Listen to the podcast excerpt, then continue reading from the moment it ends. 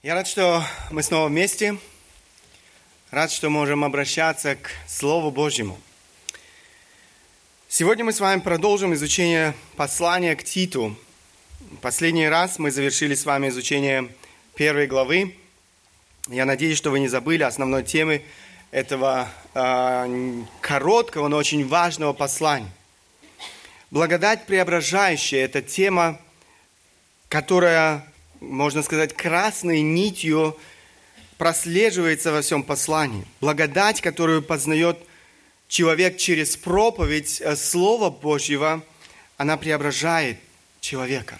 Она вырывает его из этого рабства греха, в котором живет каждый рожденный на этой земле.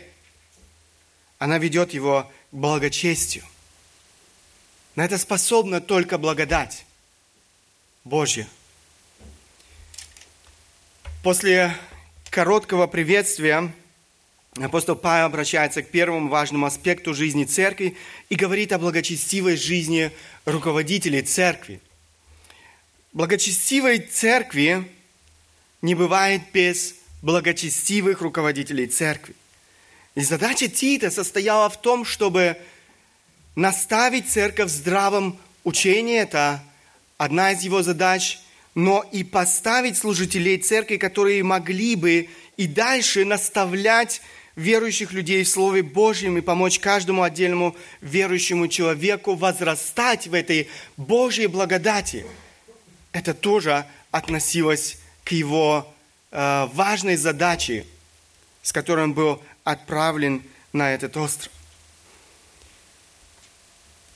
Этим верным пастырям церкви противопоставлены в первой главе лжеучителя, жизнь которых эм, отличалась не благочестием, а нечестием. Они оказывают не созидающее, а разрушительное влияние на церковь. Сегодня мы посмотрим с вами следующий аспект, важный аспект жизни церкви, благочестивая жизнь э, верующих людей по отношению друг к другу. Благодать является основанием для благочестивой жизни. Нет другого основания для благочестивой жизни человека. Благодать, она имеет эту силу, власть преображать жизнь человека. В первой главе, как я уже сказал, речь шла о руководителях церкви. Согласно Божьему плану, только благочестивые христиане, призванные Богу к этому служению, могут совершать это пасторское служение в церкви.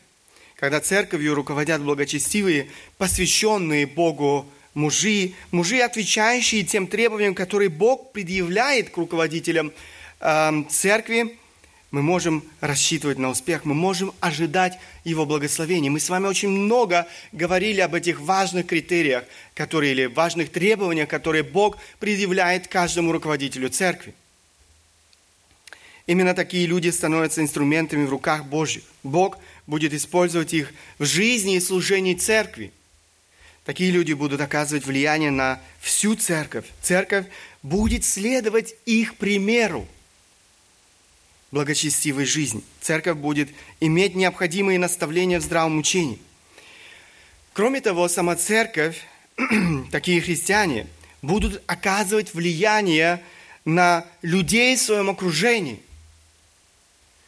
Мы не можем рассчитывать на успех проповеди Евангелия, если наша жизнь, жизнь верующих людей не отличается благочестием. Наша жизнь может либо ярко подчеркивать проповедь Евангелия, либо ярко перечеркивать проповедь Евангелия. Между здравым учением и практикой жизни не должно быть пропасти.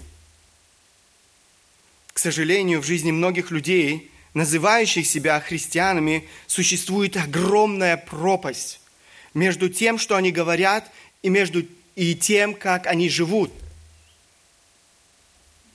Вторая глава начинается с наставления Павла к Титу. Павел настойчиво убеждает его и говорит, ты же говорит то, что сообразно со здравым учением. Ты же говори, Павел противопоставляет Тита лжеучителям, о которых мы читали в последних стихах первой главы. Лжеучителя принесли в церковь ложь. Они принесли ересь. Результатом этой лжи была безбожная, развратная, э, нечестивая, распутная жизнь. Здравое же учение должно вести к здравой жизни. То есть здравой духовной жизни, здравому отношению к деньгам, здравому отношению ко времени, здравому отношению к церкви, ее служению, к здравому отношению к людям, которые идут в погибель, к здравым взаимоотношениям в семье, в церкви, с другими, с другими людьми э, в нашей жизни и так далее. То есть это касается практики нашей жизни. То, что будет происходить завтра, послезавтра, э, в среду и так далее. Истина и практика жизни для Павла, они нераздельны. Ты же говори то, что сообразно здравым учением. Истина всегда должна изменять наше поведение, вносить свои корректировки в нашу жизнь. Павел исходил из того, что Тит и другие верующие люди в его окружении уже знали здравое учение. Он ободряет своего ученика говорить то, что сообразно со здравым учением. Не совсем ясно, что же значит сообразно э, с учением. Греческое слово, которое на русский язык переводится как сообразно, значит здесь подобать, надлежать, приличествовать, соответствовать, подходить, быть сообразным. Таким образом, Тит должен был говорить то, что соответствует здравому учению. Речь идет о конкретном применении истин священного писания. Он объясняет им учение священного писания, и затем он применяет это учение к жизни людей, к той ситуации, в которой они сегодня находятся. Здравое учение должно вести к здравой жизни, благочестивой жизни, к жизни полных добрых дел. Это то, о чем снова и снова говорит апостол Павел. Посмотрите, эм, Здесь у меня, к сожалению, нет этого стиха. Послание к Ефесянам, 2 глава, 10 стих. «Ибо мы, Его творение, созданы во Христе Иисусе на добрые дела, которые Бог предназначил нам исполнять». Мы Его творение. Созданы во Христе для чего? Для чего мы созданы? Здесь сказано на добрые дела, которые Бог предназначил нам исполнять. Для этого мы были созданы с вами – мы были созданы не для того, чтобы жить для себя. Мы были созданы не для того, чтобы убить свою жизнь напрасно. Мы были созданы для того, чтобы исполнить те дела, которые Бог нам предназначил. Для каждого из нас есть дела, которые Бог нам предназначил – Таким образом, Тит должен был говорить то, что соответствует здравому учению. Речь идет о конкретном применении истин священного писания. Здравое учение должно вести к здравой уч... Э, жизни, благочестивой жизни, жизни полной добрых дел. Посмотрите еще один э, отрывок. Это то, чему учил Павел, это то, чему учил и Христос. В своей Нагорной проповеди Христос говорит – вы свет мира. Не может укрыться город, стоящий наверху горы. И зажегший свечу не ставят ее под сосудом, но на подсвечнике и светит всем в доме. Так, да светит свет ваш пред людьми, чтобы они видели ваши добрые дела и прославили Отца вашего Небесного. Посмотрите, мы снова видим э, все тот же самый аспект. Вы свет мира – какой свет излучаем мы сегодня в этом мире? Каким образом мы можем излучать этот свет? Этот, или эти стихи дают ответ на этот вопрос. Тогда светит свет ваш пред людьми, чтобы они видели ваши добрые дела. Какие добрые дела видели люди на прошедшей неделе вашей жизни – И здесь сказано для чего? С какой целью мы должны делать эти добрые дела? Эти добрые дела должны указывать не на нас. Эти добрые дела должны указывать на нашего Бога, чтобы они видели ваши добрые дела и прославили кого? Тебя? Прославили Отца вашего Небесного. Наши дела должны указывать на нашего Отца. Вот это секрет эффективной действенной евангелизации. Люди спорят сегодня о методах евангелизации. Вот он, способ эффективной евангелизации. Когда мы будем жить Слово Божье в нашей жизни. Когда мы будем светиться в этом мире этим ярким светом, когда люди увидят нашу преображенную Богом жизнь, благочестивую жизнь, тогда люди будут верить в ту проповедь, в те слова, которые мы будем им говорить люди не будут верить в лучшие проповеди, если наша жизнь не соответствует тому, что мы учим. Бесполезно. Нас будут называть лицемерами, как в свое время фарисеев и книжников, которые учили очень хорошо, но, к сожалению, сами не жили тем, чему учили. Итак, Тит должен был учить церковь конкретному применению здравого учения, с которым они уже были знакомы. Эти наставления не просто какие-то правила, а, не просто какие-то хорошие морально-этические нормы, основанные на представлениях людей. Эти наставления исходят из здравого учения, соответствуют здравому учению. Это не что иное, как практическое применение истин Священного Писания или применение здравого учения. Мы не сможем жить в соответствии с этими важными наставлениями апостола Павла без определенной работы, без определенной работы самого Бога в жизни человека, без работы Его благо, э, безграничной благодати. Все то, к чему ободряет Павел в своей сущности, вещи сверхъестественного характера, они исходят от самого Бога. Они доступны только тем, кто пережил духовное рождение. Человек, не знающий Бога, является рабом греха. Так об этом говорит Библия. В нем нет ничего доброго, он не способен на добро и добрые дела в соответствии с волей Божией. Он не способен жить в соответствии, эм, в соответствии Э, учение, которое Бог э, оставил нам. Именно поэтому в конце этой главы, главы мы находим важный отрывок, в котором апостол Павел учит о благодати. Он снова возвращается к благодати и, и дает понять, что это является основой для того, чтобы вот так жить. Он говорит о действии Божьей благодати в жизни человека – мы с вами еще вернемся к этому важному отрывку.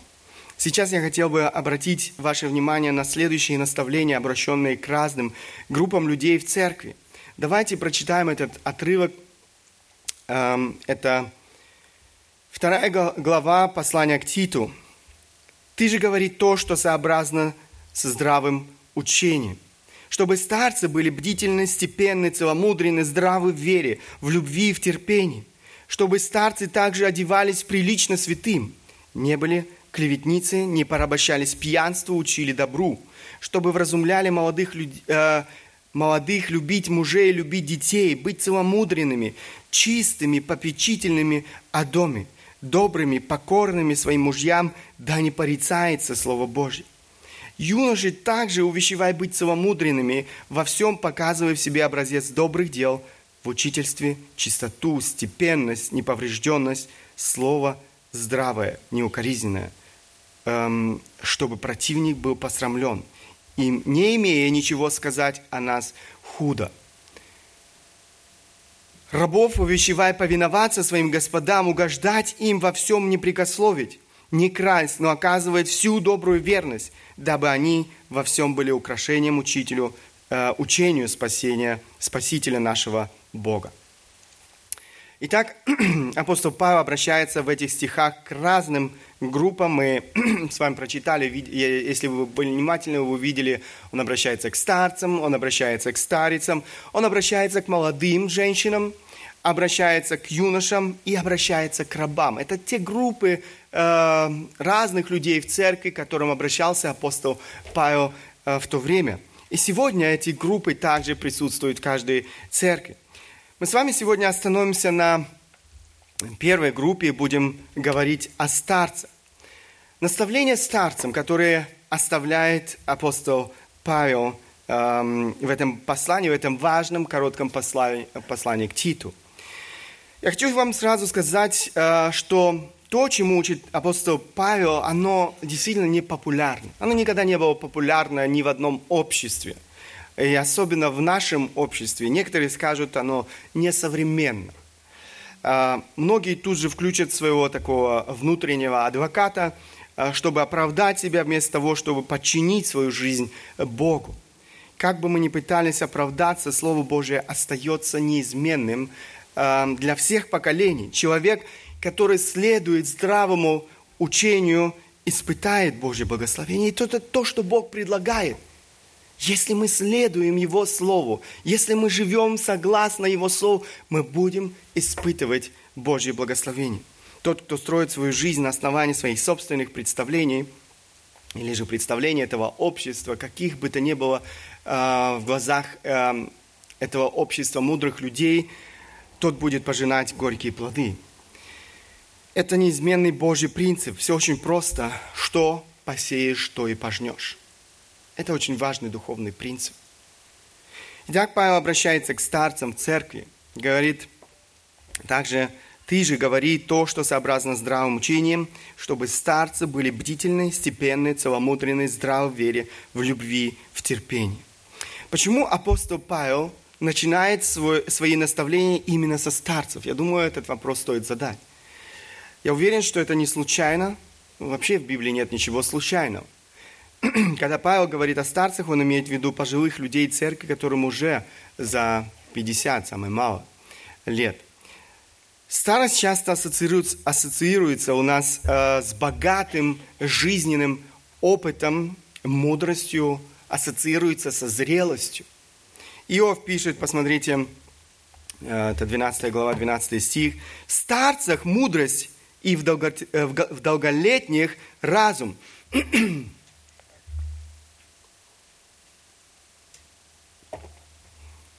Конечно же, не каждого пожилого человека характеризует эти качества, зрелость, мудрость, э, жизненный опыт. Эм, Иов говорит здесь об идеальном варианте.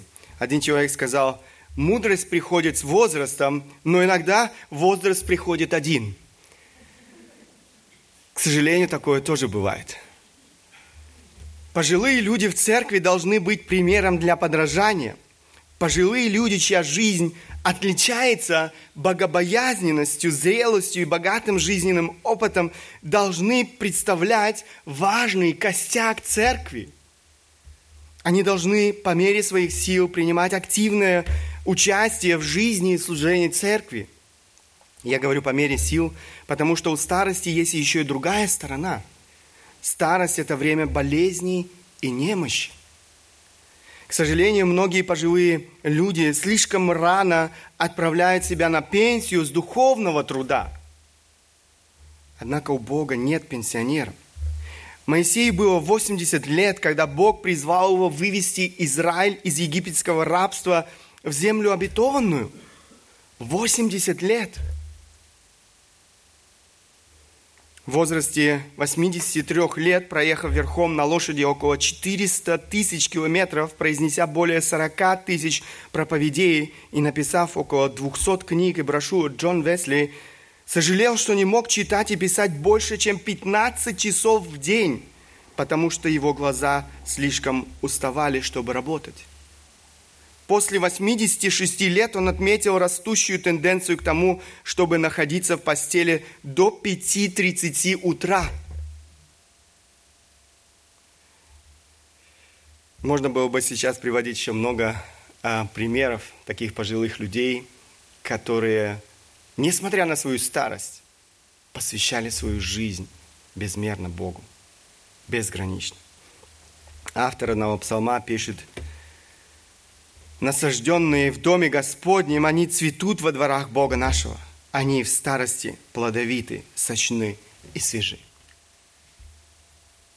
Есть, однако, и другая тенденция в церквах, когда молодые люди списывают пожилых людей со счетов.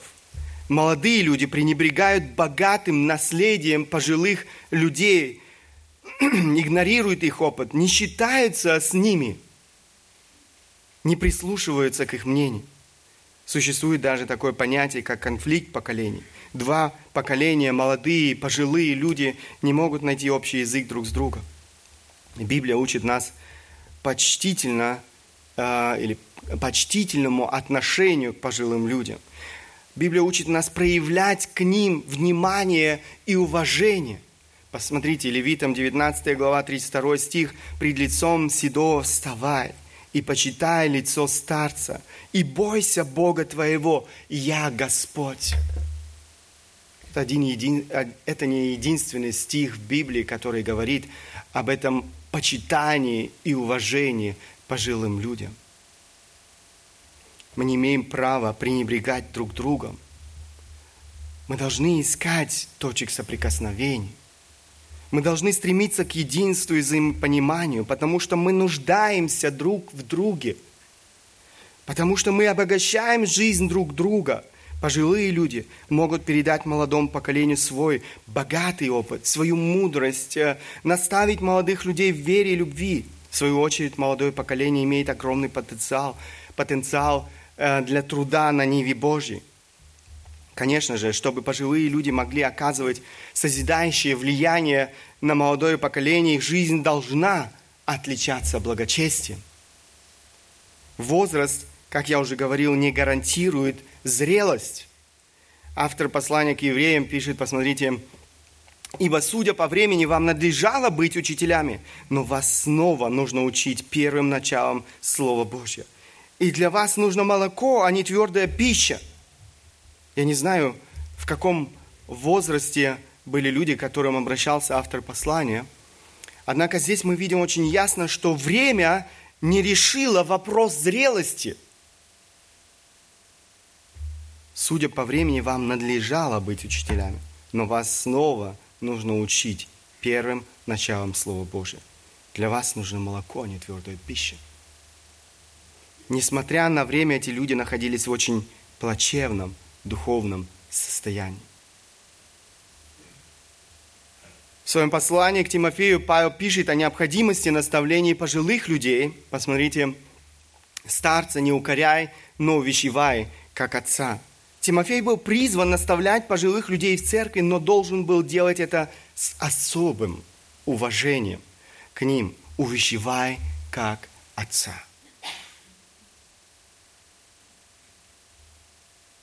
Не сверху вниз, но с особым уважением к пожилым людям.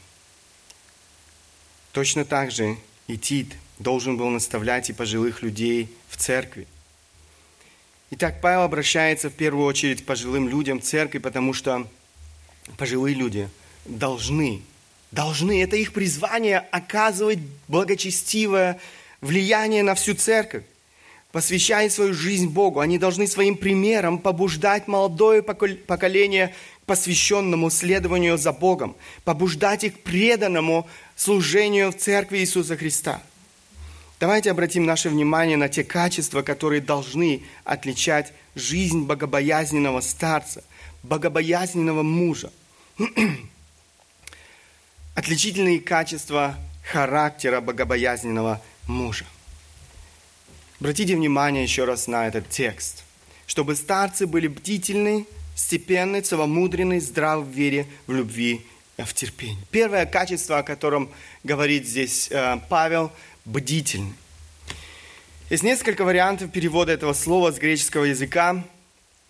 Здесь вы видите трезвый, не пьющий, или переносные значения здравый, рассудительный, бодрствующий, сдержанный, умеренный. Как вы видите, прямое значение этого слова, греческого слова, трезвый, то есть человек, который не находится в состоянии опьянения. А что отличает человека, который находится в состоянии опьянения? В первую очередь, он не контролирует свой разум. Человек, пьяный человек, он не контролирует свой разум. А, по этой причине он способен делать вещи, о которых он уже сам скоро жалеет. Его разум, можно сказать, затуманен. Человек, достигший пожилого возраста, должен отличаться умением контролировать свой разум.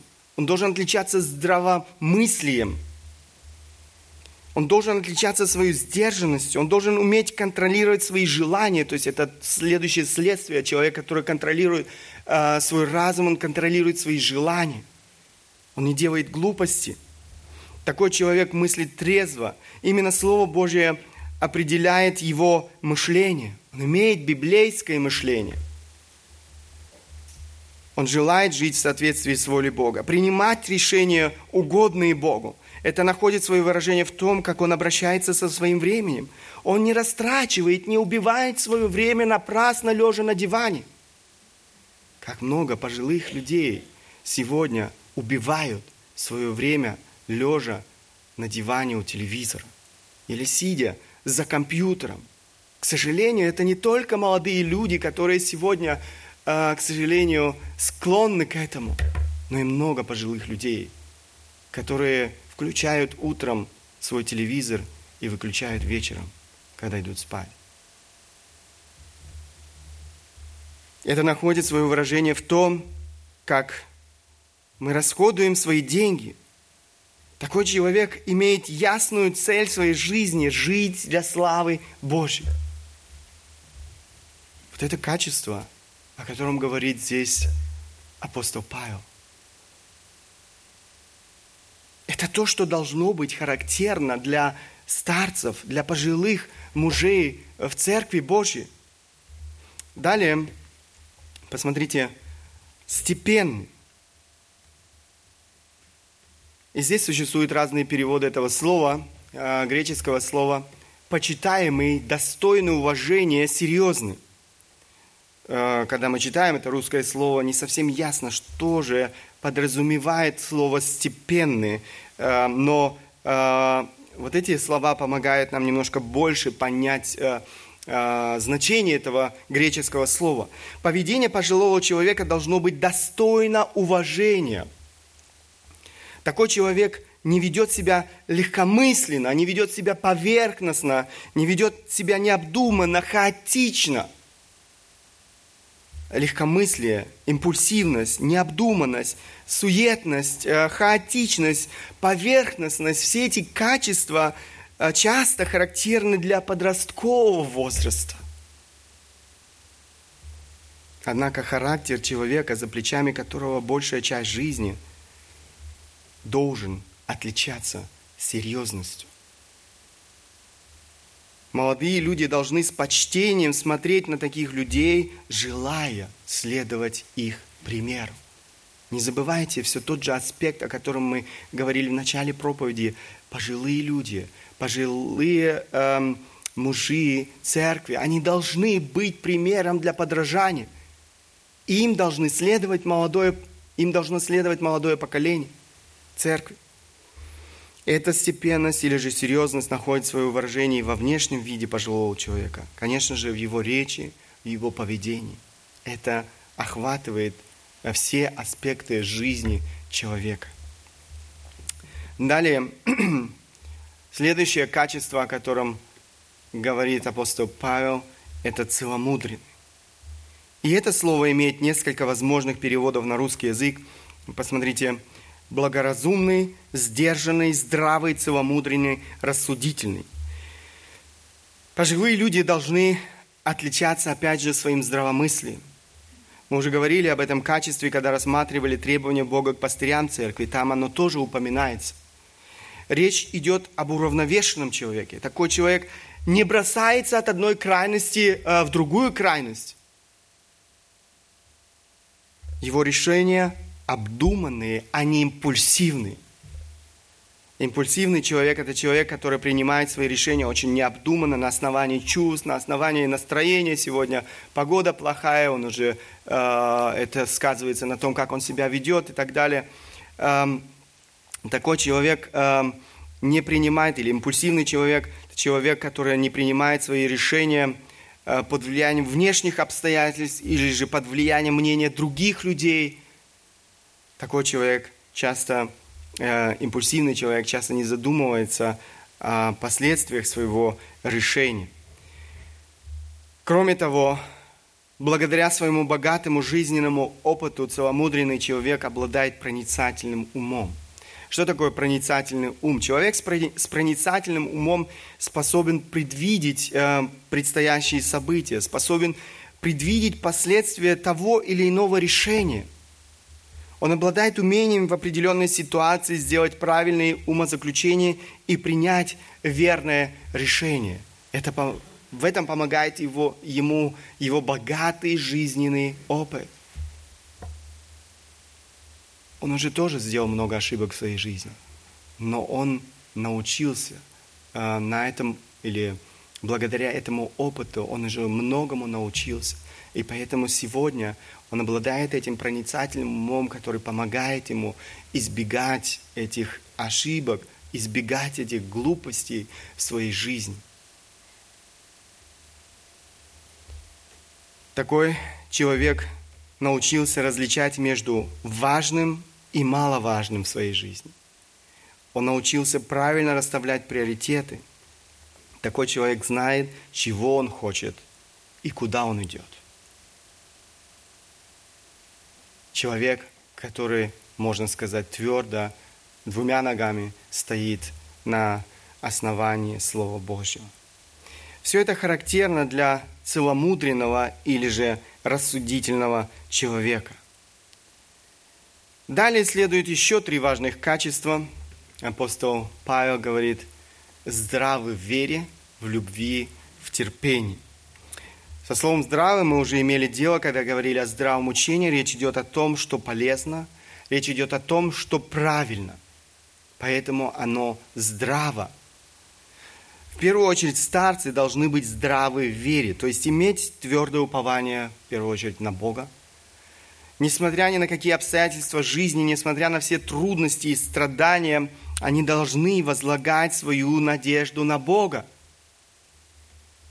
не сомневаться в Его совершенной любви, не сомневаться в Его добрых намерениях в отношении нашей жизни, не сомневаться в Его силе разрешить любую, самую сложную проблему нашей жизни. Для пожилых людей, здравых э, в вере, Слово Божье является абсолютным и достаточным авторитетом э, для их жизни и веры.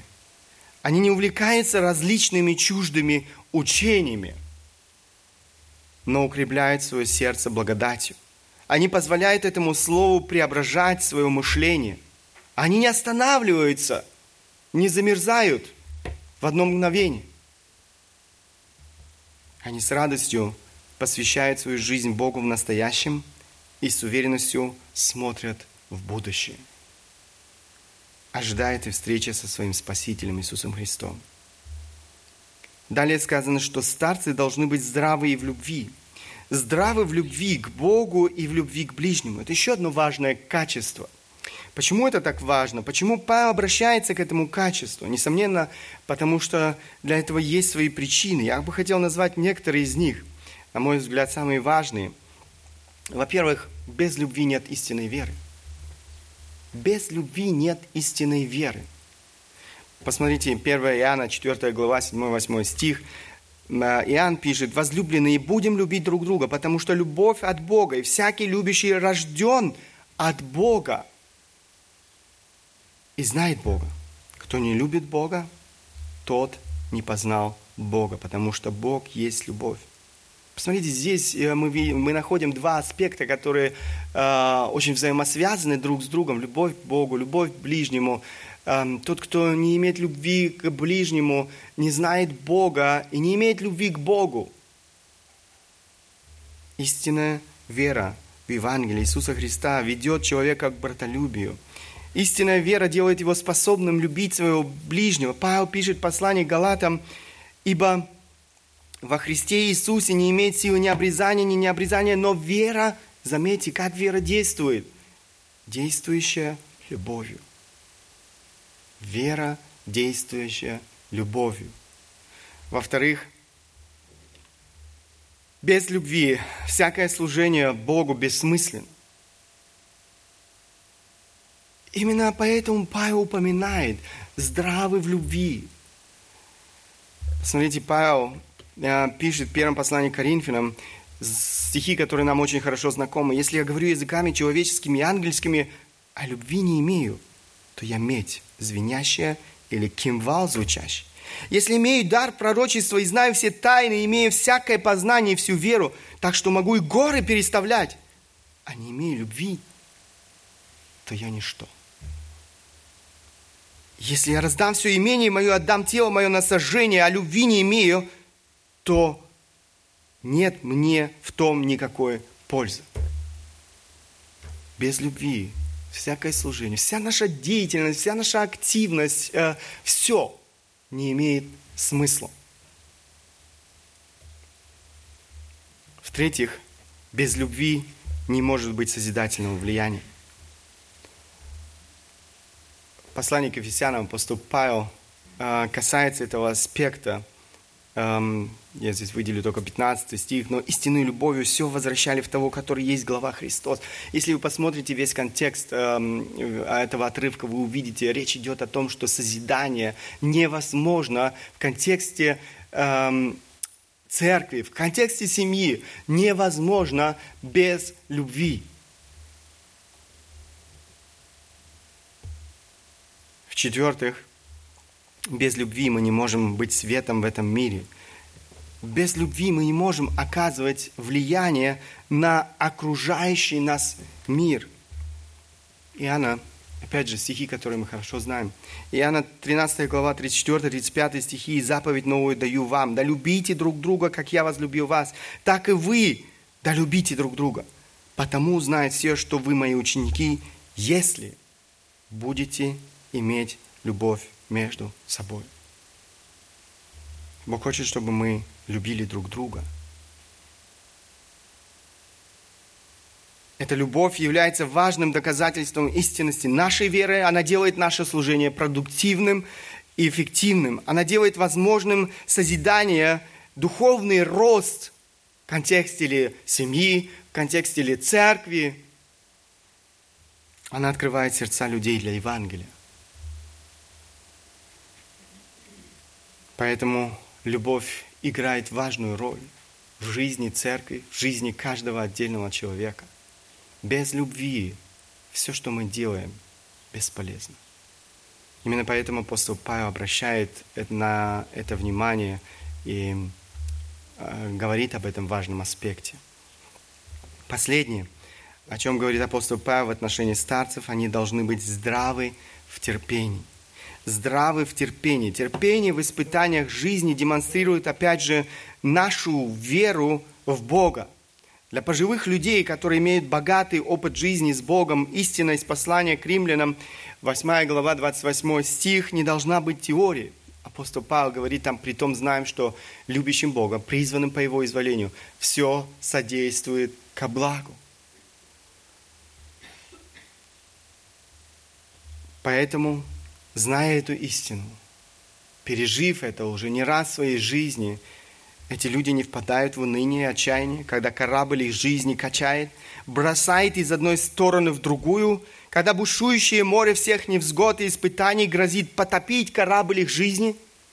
Это то, о чем говорил э, Вилли сегодня э, в этом коротком вступлении. Жизнь Давида отличалась этим. Несмотря на все эти испытания, трудности своей жизни, он уповает на Бога. Такие люди научились смирению принимать все невзгоды и неудачи из рук благого Бога и с терпением ожидают Его решения. Они являются обладателем великого приобретения. Апостол Павел пишет об этом приобретении в послании к Тимофею. Великое приобретение быть благочестивым и довольным – К сожалению, как много сегодня людей, которые не являются обладателем этого приобретения, благочестия и довольства. К сожалению, я должен сказать, что и многие пожилые люди, или многих пожилых людей характеризует это. Они недовольны. Они многим недовольны в своей жизни.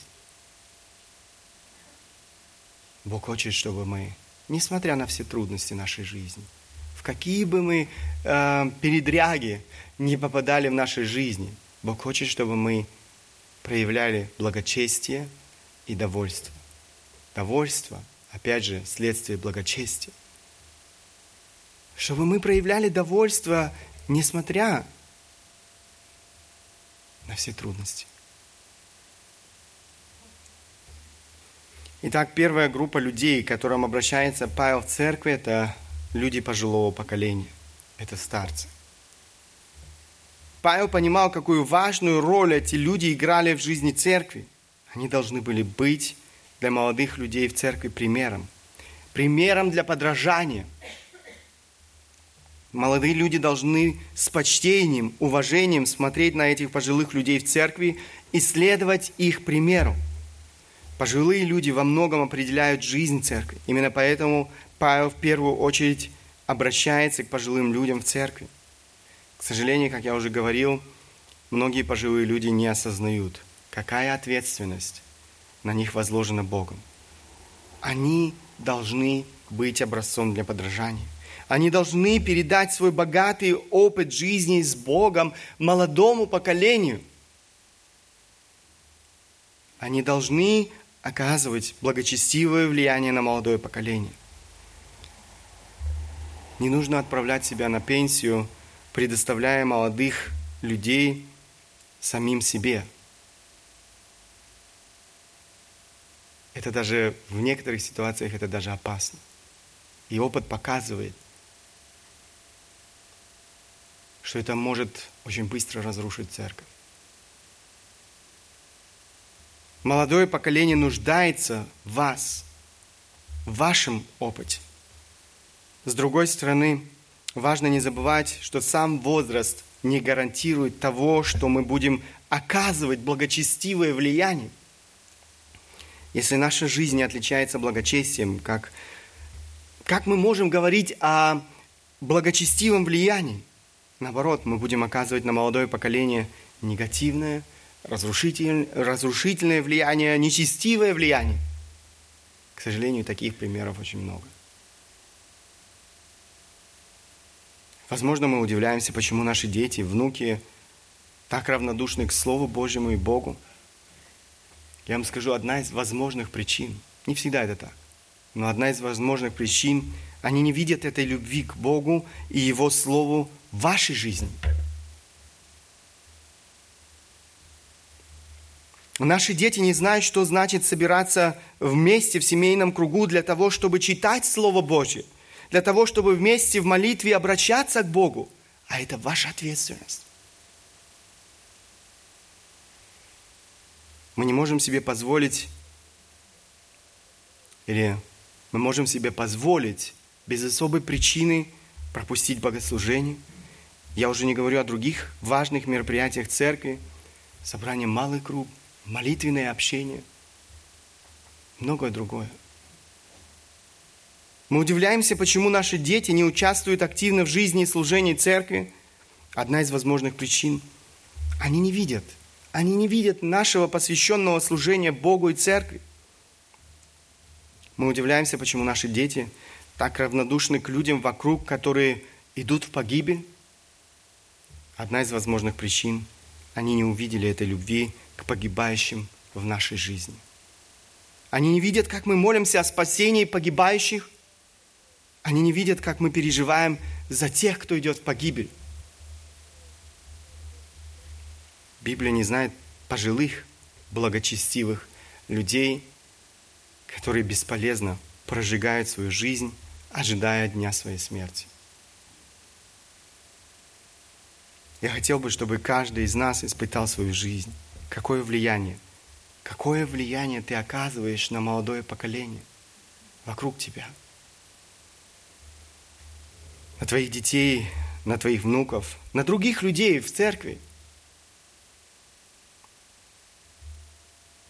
Какой пример они видят в твоей жизни?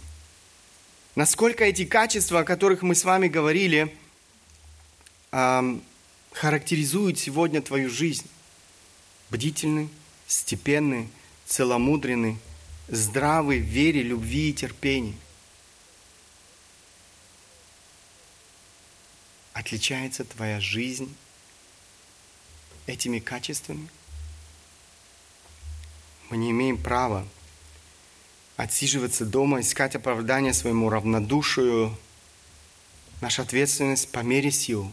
Я, я уже говорил, к сожалению, эм, не всегда, не всегда и каждый имеет эм, много сил. Бог по-разному определяет это для жизни каждого из нас.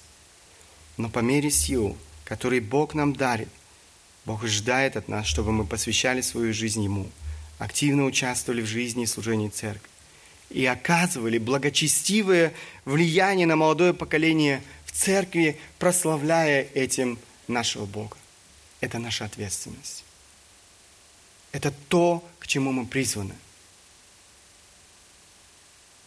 И это благословение, огромное благословение каждой церкви, если церковь имеет в своей жизни этих духовных отцов, старцев, которые направляют церковь, которые оказывают благочестивое влияние на жизнь церкви. Аминь. Станем по возможности. Кто желает, может обратиться к Богу в молитве. Я закончу.